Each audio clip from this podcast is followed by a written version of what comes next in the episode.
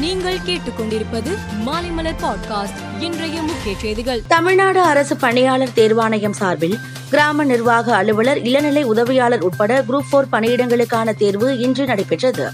ஏழாயிரத்து முன்னூற்றோரு பணியிடங்களுக்கான இந்த போட்டித் தேர்வில் இருபத்தி இரண்டு லட்சம் பேர் பங்கேற்று தேர்வு எழுதினர். தமிழகத்தில் அரசு விரைவு பேருந்துகளில் பார்சல் சேவை வரும் மூன்றாம் தேதி முதல் நடைமுறைக்கு வருகிறது. நாள்தோறும் அனுப்ப வேண்டிய பொருட்களை இரண்டு ஊர்களுக்கு இடையே அனுப்பும் வகையில் பார்சல் சேவை அறிமுகப்படுத்தப்படுகிறது.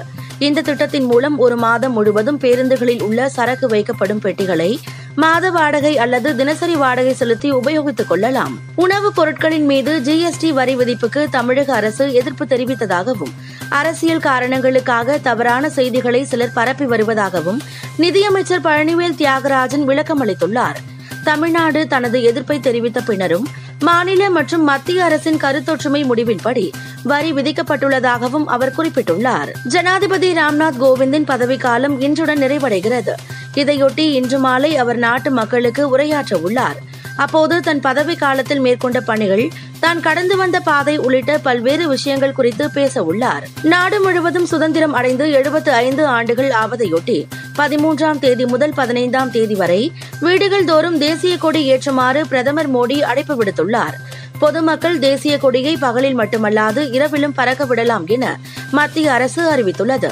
இதற்காக இந்திய தேசிய கொடி சட்டம் இரண்டாயிரத்து இரண்டில் திருத்தம் செய்யப்பட்டுள்ளது. அக்னிபத் திட்டத்தின் கீழ் இந்திய கடற்படையில் சேருவதற்கு இதுவரை மொத்தம் மூன்று லட்சத்து மூன்றாயிரத்து முன்னூற்று இருபத்தி எட்டு விண்ணப்பங்கள் வந்துள்ளதாக பாதுகாப்பு அமைச்சக செய்தி தொடர்பாளர் தெரிவித்துள்ளார். தெலுங்கானாவில் கனமழை நீடித்து வரும் நிலையில் மழை வெள்ளத்தால் இதுவரை ஆயிரத்து நானூறு கோடி அளவிற்கு சேதம் ஏற்பட்டு உள்ளது. இந்த சூழ்நிலையில் தெலுங்கானாவில் மேலும் ஐந்து நாட்கள் மழை அதிகரிக்கும் என்று வானிலை ஆய்வு மையம் எச்சரிக்கை விடுத்துள்ளது. அமெரிக்காவின் அயோவா மாநிலத்தில் உள்ள அரசு பூங்காவில் மர்ம நபர் நடத்திய துப்பாக்கி சூட்டில் மூன்று பேர் கொல்லப்பட்டனர்.